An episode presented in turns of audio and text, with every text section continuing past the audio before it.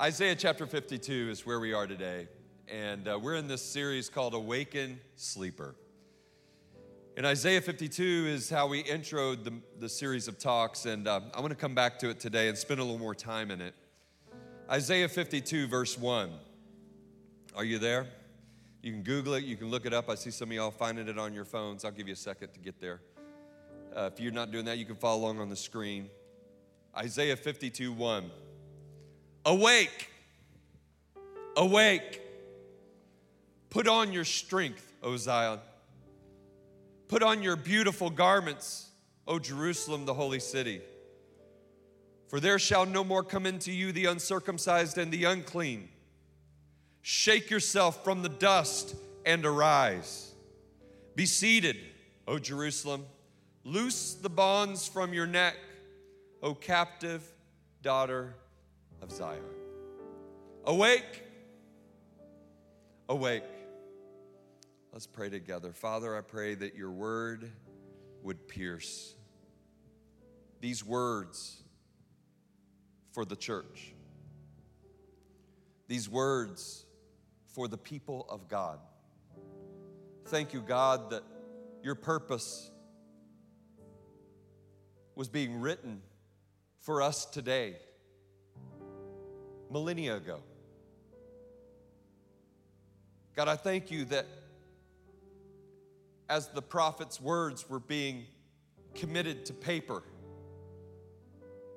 that they were definitely for the people who would read them at that time and season, but God, you knew that they were being written for the church that is Keystone Church in this day and this era, and that those words would course forward through time and eternity and last forever. So, God, what are you saying to us? Awake. What do you mean, God? Awake. What does it look for us to be awake? What does it look like for us to put on our strength, to wear those beautiful clothes, to shake off the dust and loosen the bonds around our neck? God, would you show us? And may we leave this place free. May we give you our pain. May we give you our questions. We love you. We praise you. In Jesus' name, amen. Amen. Awake, awake, awaken, sleeper. I've really enjoyed this series of messages. I believe that God has been sitting on it in a powerful, unique way. And um, I think God's doing something. There was a a group of people that were studying how God moves. 1940. And they were students at Wheaton University in Illinois. These students were so into the movements of God through history, they studied at the feet of one of the professors, his name, J. Edwin Orr. 1940, J. Edwin Orr took these students on a trip to visit a place where one of the movements of God had really originated and they went to Jonathan Wesley's house. And Jonathan Wesley, if you grew up, now at Keystone, we've got people from everywhere. Okay, you grew up this way, you grew up that way. Some of you grew up like this, some of you grew up like this. Some of y'all grew up Neil Stan, Neil Stan smells bells, you know, what everything. Okay? Those of you that laugh, y'all are my people, I got you. We, we're from everywhere. But if you are Methodist right now, Jonathan Wesley is your homeboy, right? And Wesley is an incredible, credible figure in the church. God used him in a mighty, mighty way. So they went to Wesley's home and they're walking and they're seeing all of the things as if he left them there the day he died. You know, they just preserved everything and books and, and everything. They went upstairs and went to his bedroom. And something that J. Edwin Orr pointed out right by the bed, there were these two worn out spaces right by the bed. And he said, Do you see this? And all the students kind of crowded over and they looked at the little worn out spaces right by the bed that were just worn perfectly for Wesley to kneel by his bed and wear out the rug by his bed with his prayers for God to move mightily in his generation.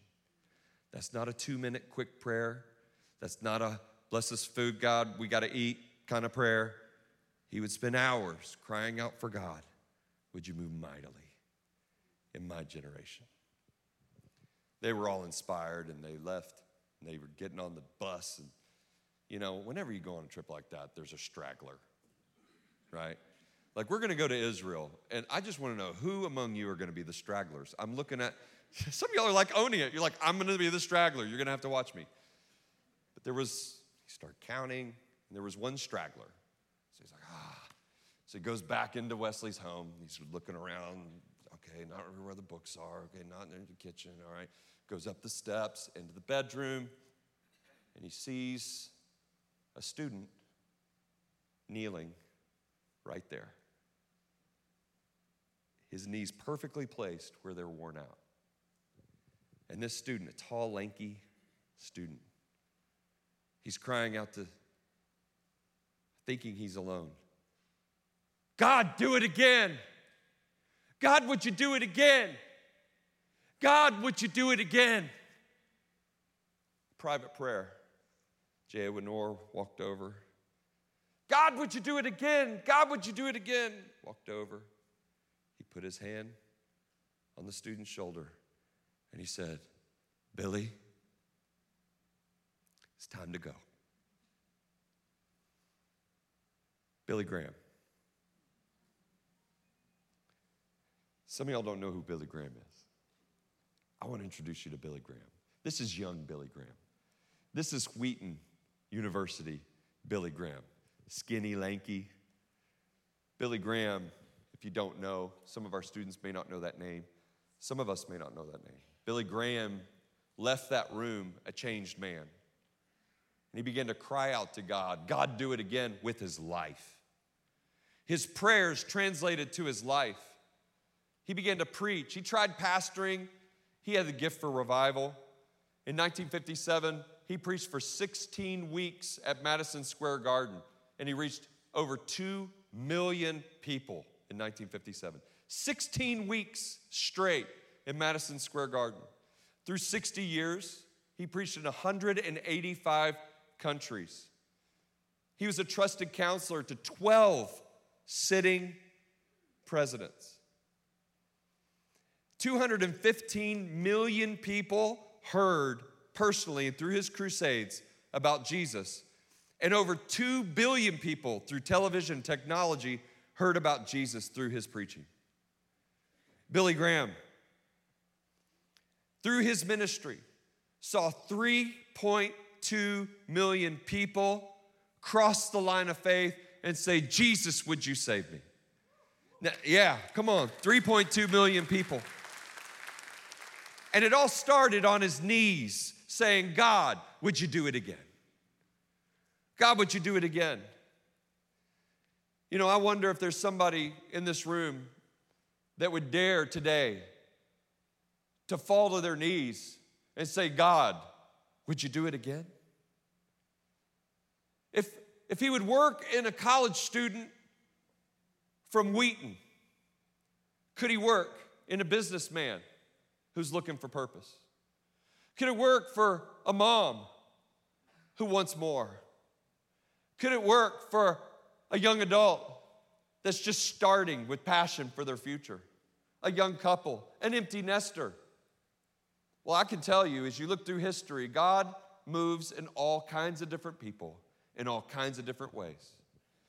I began to look at all the different movements of revival. J. Edwin Orr would be very, very proud of my, of my work. and I begin to see that God does answer that prayer if the people will pray it. Today, the title of today's message is this Awaken Sleeper, God, do it again. God, do it again. Would you do it again? right here. Isaiah is the prophet. Let me tell you a little bit about Isaiah because it'll help you understand his words and the power that they have. Isaiah wrote during an incredible time of unrest. A little story, I've told you this many times before, but if you're new to the Bible, this is really going to help you. It's really adds some texture to the scriptures that you're reading. That there was a, there was a season in Israel's story where they had a kind of a civil war. This was 200 years before Isaiah wrote these words, and there was a kind of a division. There was a northern kingdom and there was a southern kingdom. And the northern kingdom was called Israel, and the southern kingdom was called Judah. So if you're reading in the prophets and they begin to talk to Judah, they begin to talk to Israel, they're talking to the different north or the south. Isaiah himself had witnessed as the north had turned away from God that the Assyrians, who was the mega power of the day, came and attacked the northern kingdom and mowed them down. Mowed them down, leaving nothing there. Isaiah saw that. Isaiah had witnessed, Isaiah was from the southern kingdom. Isaiah saw that same Assyrian power come and beat on the doors of Jerusalem.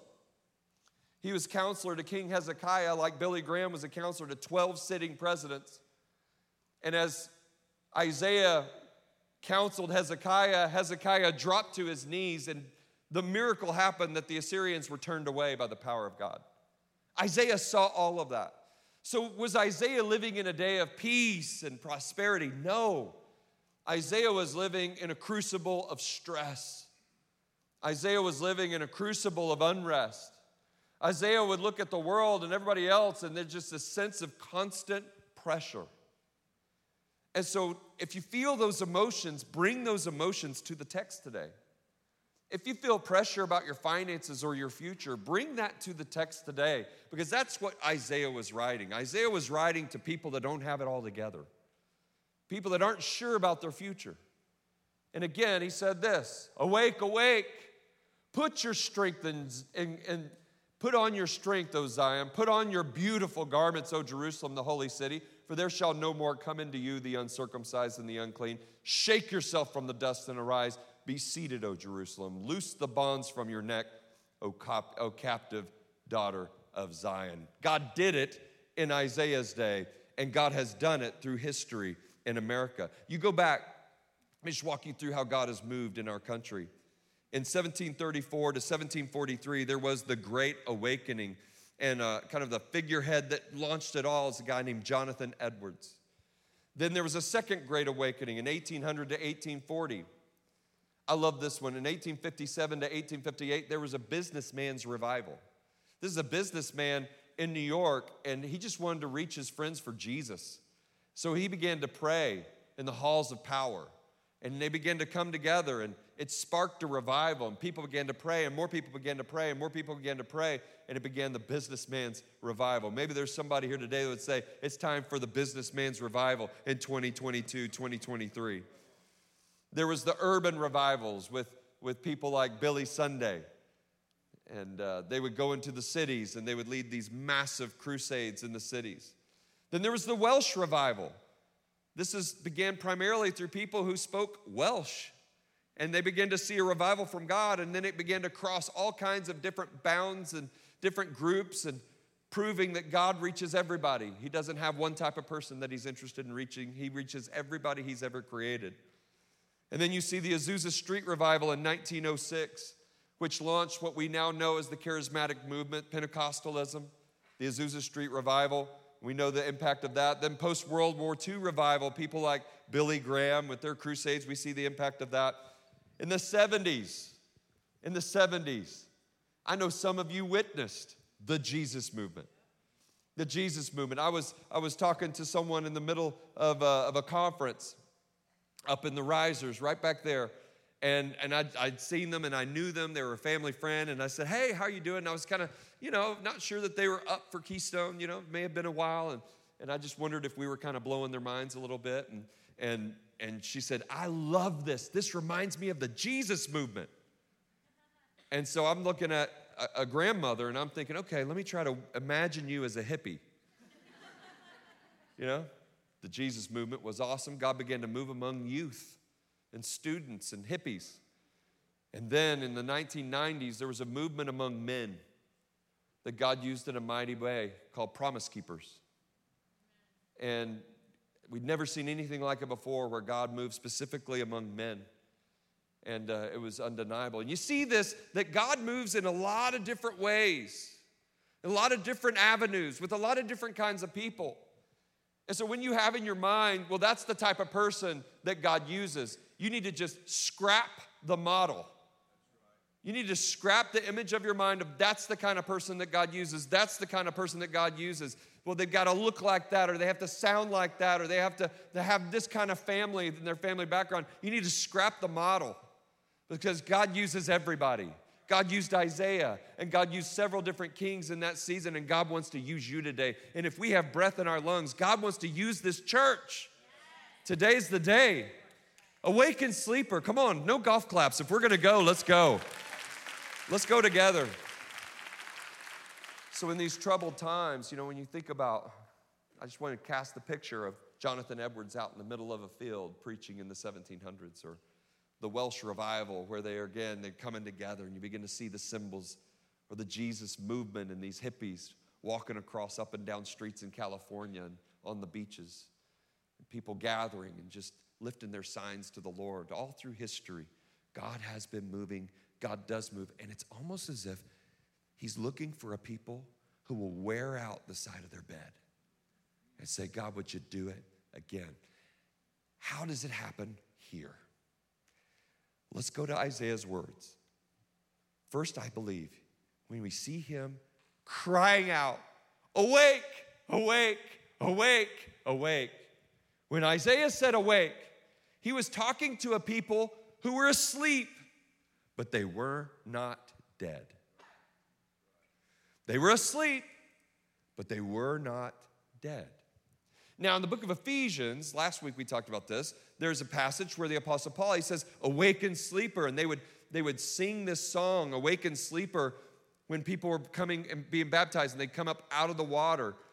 And man, I'm so excited, by the way, for the baptisms we're gonna have at Christmas. Some of y'all, that's your baptism. You have a date with destiny and it's this coming from death to life, okay? But here Isaiah is not talking about you're dead and now you're alive. Isaiah is talking about you're asleep and now you're awake. And the reason I know that is he's talking to Israel, he's talking to the people of God. He was not creating a covenant with the people of God in that moment, he was drawing on a covenant with the people of God. Abraham was kind of the spearhead of a new relationship with God. Isaiah was reaching back and saying, You have had a relationship with God in the past. Now, today, awake. And that's what he's saying to you and me. You may be asleep, but if you've had an experience with Jesus Christ, and you've put your faith in Him and you believe Jesus died on the cross, and there was a moment in your life where you crossed the line of faith, and maybe it was a long time ago, maybe it was at student camp, and God got a hold of your life, and you're asleep today. I believe God today is saying to you, Wake up, wake up. It's not too late. It's not too late. Again, no golf claps. If we're in, we're in. Hey, Listen, you may have stood around a fire and saying kumbaya and friends are friends forever if the Lord's the Lord of them. That's okay. Only my church people know that. That's okay. And you say, Yeah, man, the best time of my life, I was closest to the Lord at student camp. Then I would say to you, Wake up. Your greatest moments with the Lord should be right now. Right now. You're 65 years old, you've been a Christian for 50 years. It's not too late. Get a little fire in your eye. Get one of our empty nester groups, and you'll see what living really is. They're a wild group. They love Jesus. Listen, wake up. It's not too late. That's not just for the for the excited students. And we love their energy, don't we? Look, you may not have their metabolism, but you can have their power. How about that?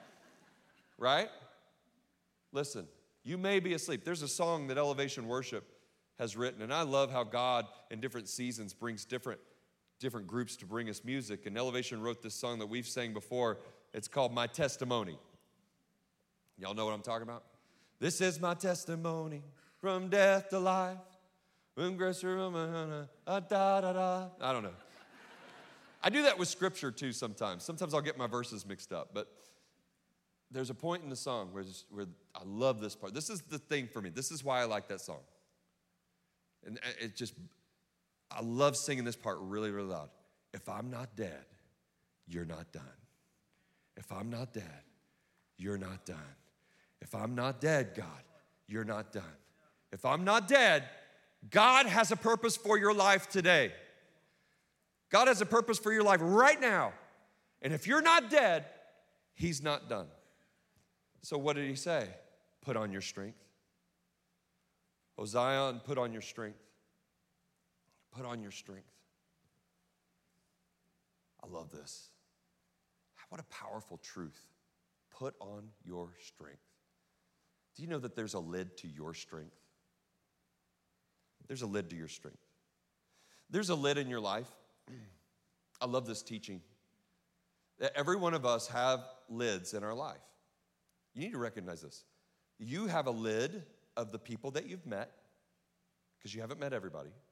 You have a lid of the relationships that you've developed. You have a lid of the education that you have gathered. You have a lid to the way that you're made. Are you a people person? Are you a numbers person? We have these lids. You have a lid to the family that you were brought up in and the patterns that were imprinted on you as a child. We all have these lids, and it's a fact of life. But the Bible is very quick and clear to tell us that your strength only gets you so far and then you hit a lid. But the power of God is the lid lifter. And so he could take somebody that grew up in a family and they never communicated. You never grew up talking.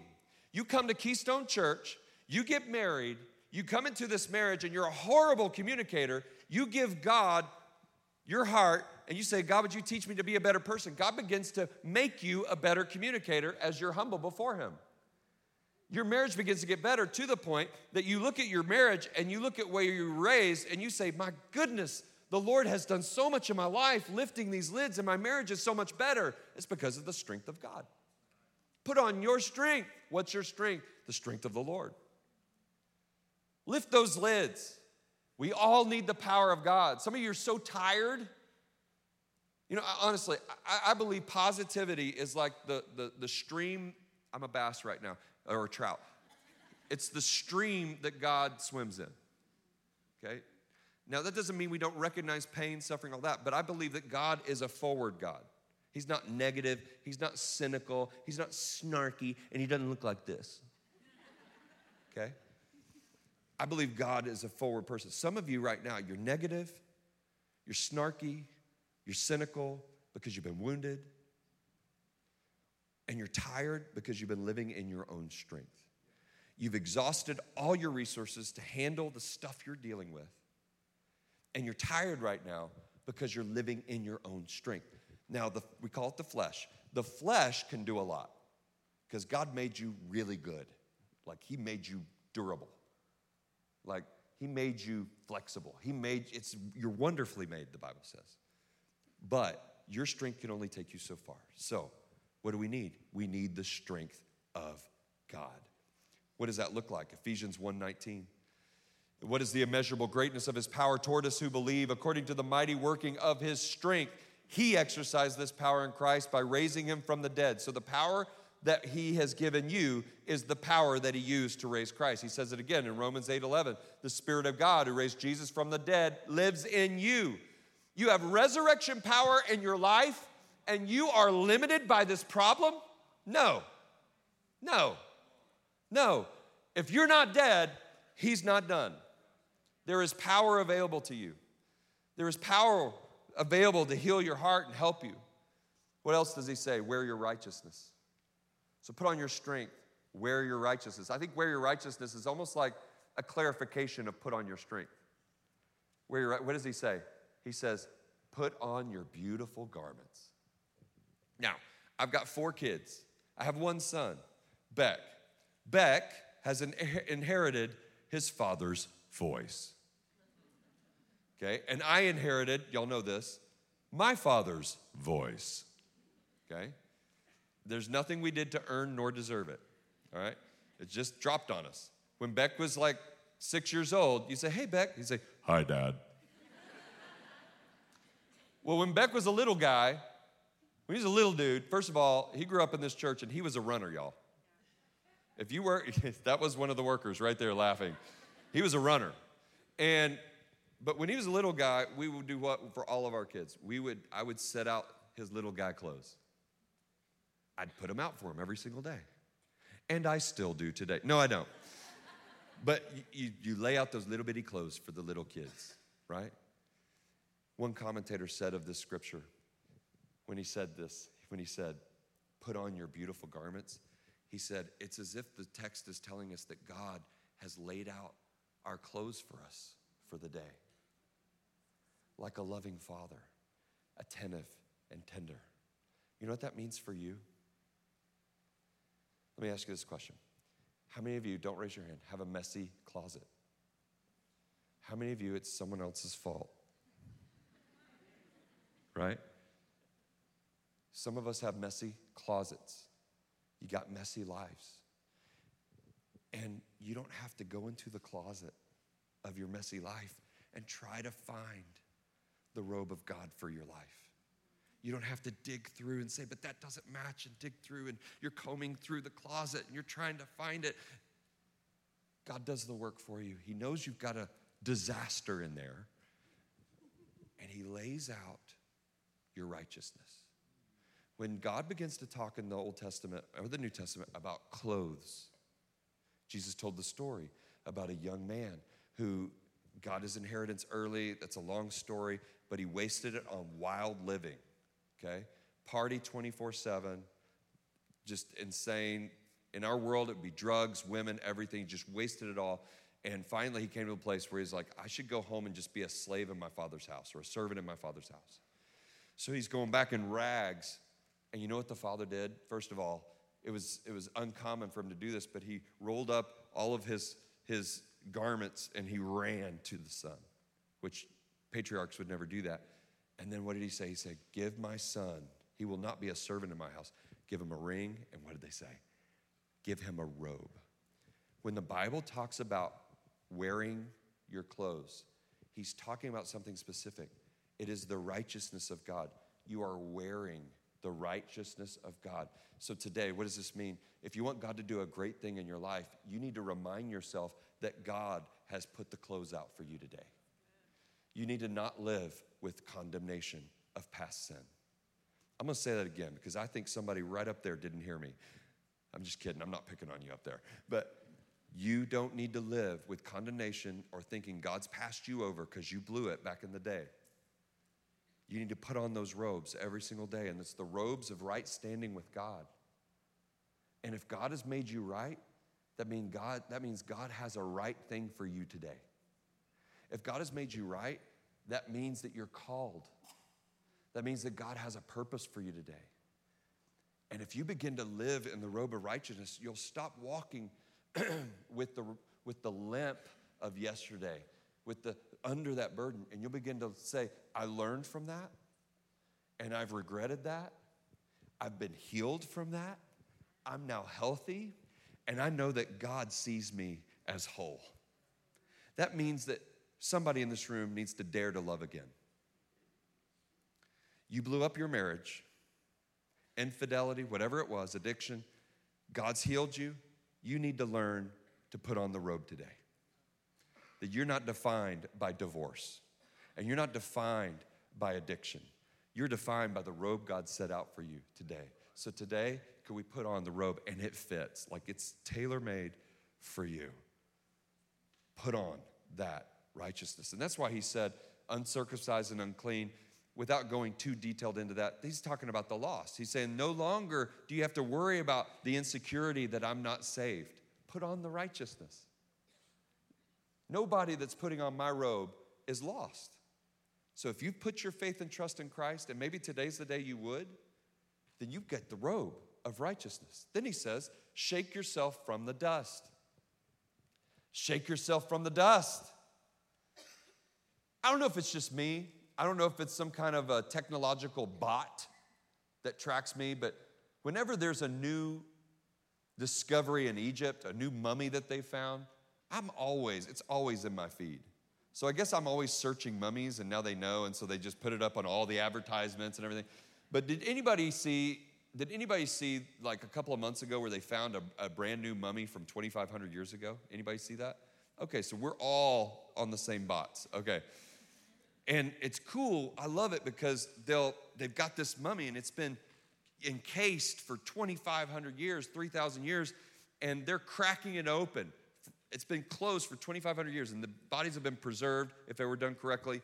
And then they crack it, and it's like, and out of the sands of time comes this person. And they begin to learn from the dental records, all that stuff. When he says, shake the dust off of you, I believe God's saying, shake the dust of death off of you. Shake the dust of death off of you. I don't know if you prefer a dead church, but you're not going to find one here. We made a decision. We made a decision that we're not going to be a dead church, that we're shaking the dust off. And what that means is, at times, that means that there are traditions that will form over time that need to be reevaluated because those traditions are starting to sink in to thoughtless religion. And we need to shake the dust off of those traditions. And, and you may even come with some traditions from a previous church, and you say, well, why don't we do it that way or that way? Sometimes the answer is just we shook the dust off of that a long time ago. And, and I don't know if you're aware of this, but sometimes churches fight. Y'all aren't aware of that? They get bitter and they bicker, and, and they're often, they, they literally just talk most about the things that matter the least. And, and I've seen churches that fought over a fountain in front of the church. I've seen churches that fought over the carpet. That's why we don't have any carpet in here. We just don't want you fighting over that. It, I heard Joe laugh. Um, it's just funny. It's, it's, it's, it's really not funny. But what you're looking at is death. When a church is spending its time grumbling about things like that, that means they're bored out of their mind. We refuse to be bored around here. We will always have a vision big enough for the totality of your family.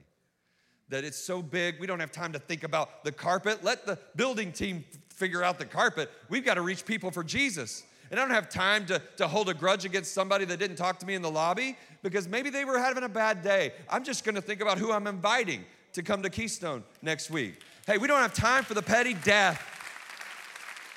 And I'm not going to love a, a certain style of music or a certain, I'm not gonna love a certain style of music so much that, that when the new music comes out, that I'm like, well, things are really changing around here. They're always changing. It's always changing. New seasons, new life, new, new, new, new, new. Why? Because we're alive. Great families grow. Great families build on the personality and the culture that you have, and that's what we're going to do too.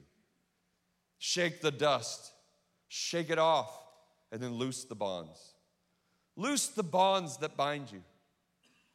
Listen, a church that's going to do great things for the Lord, and if you're going to experience revival in your life, and if you're going to be one of those people that says, God, do it again, I want to lovingly remind you that you need to confess and repent of your sin. And what does that mean? That means you can't have one foot and the way the world does things. You know, you follow the influencers and you see what's going on, and you're like, man, I love that, I love that, I love that, I love that. But they're pushing it to a place philosophically that is anti God and is not consistent with, with, what God would say for your life. And then keep one foot in the church. And you're living this divided heart where when you're around this group of people, you're one way. When you're around this group of people, you're another way, and you're living a divided heart. And a young generation is watching their mom and dad with a divided heart, and they're saying, That's not real. That's not real. I would rather a young generation see me singing off tune to the glory of God with reality in my heart. And they'd say, My dad can't carry a tune. He's a horrible singer. But I know he loves Jesus. I'd rather that than, oh, he can sing so good. He didn't mean it. Oh, he sang in the church quartet, and then when he got home, he was mean as the devil. We've got to be people that take sin seriously because it bonds you. This is what the Bible says is whatever you give yourself to, it binds you. It binds you. It binds you. You give yourself to alcohol, eventually alcoholic, it binds you. Right? You give yourself to lust, and then you become creepy. It bind, yeah, just keep it real. By the time you're, you're, you're you know, older in your years, you're just the creepy, you know.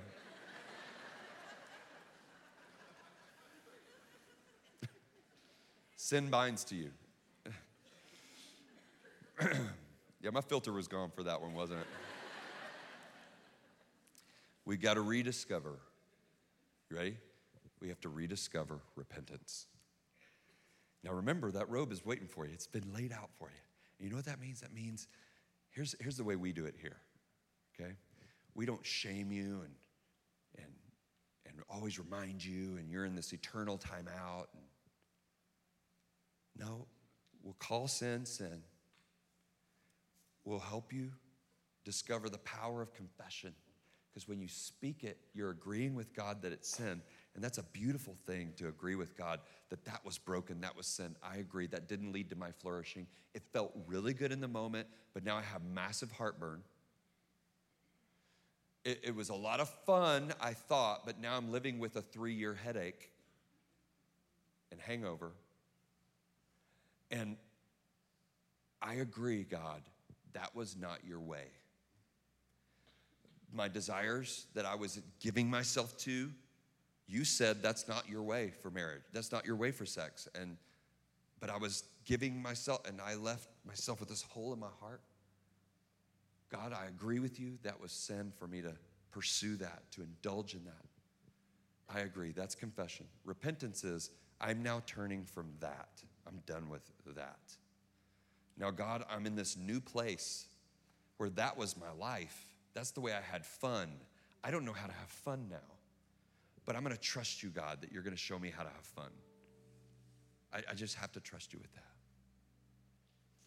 Ephesians, um, to the Ephesian church in the book of Revelation, chapter 2. The Bible says, To the angel of the church at Ephesus, write, The words of him who holds the seven stars in his right hand, who walks among the seven golden lampstands. So, this is God talking to a real church. So, this would be like God writing to Keystone. He says, I know your works, your toil, your patient endurance, how you cannot bear with those who are evil, but tested those who call themselves apostles and are not, and found them to be false. I know you are enduring patiently and bearing up for my name's sake, and that you have not grown weary. So, this is a church that takes their Bible seriously, that's open, they're reading it.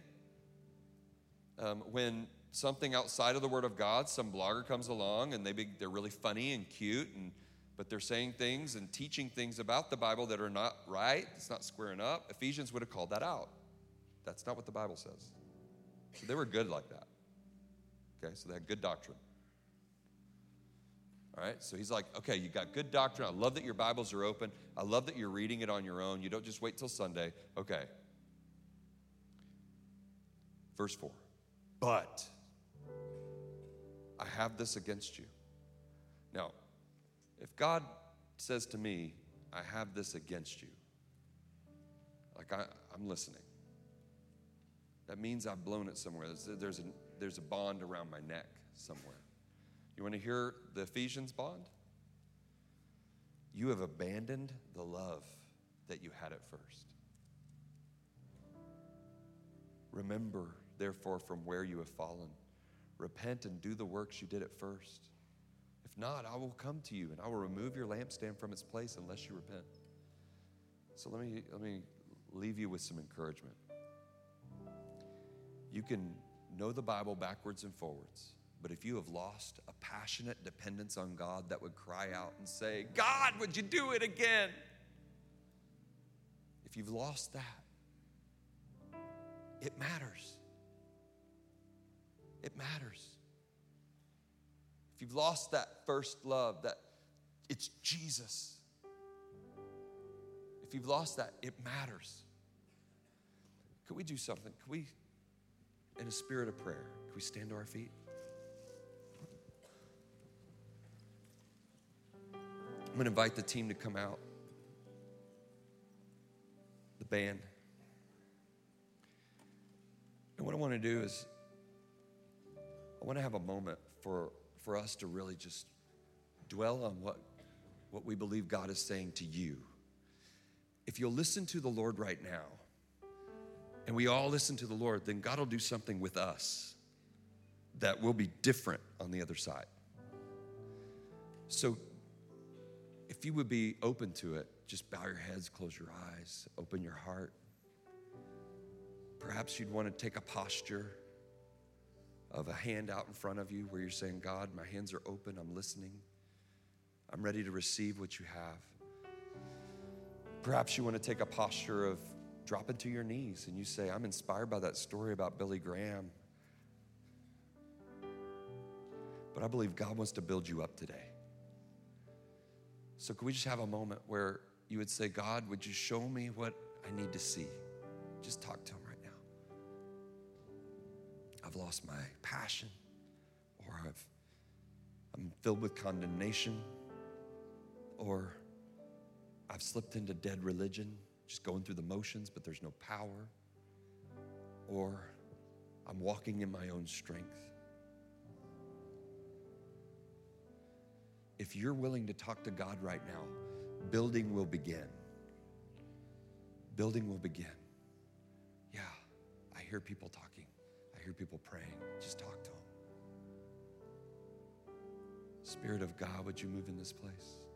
Spirit of God, would you have your way? Holy Spirit of God, would you move mightily among us? God, would you do it again?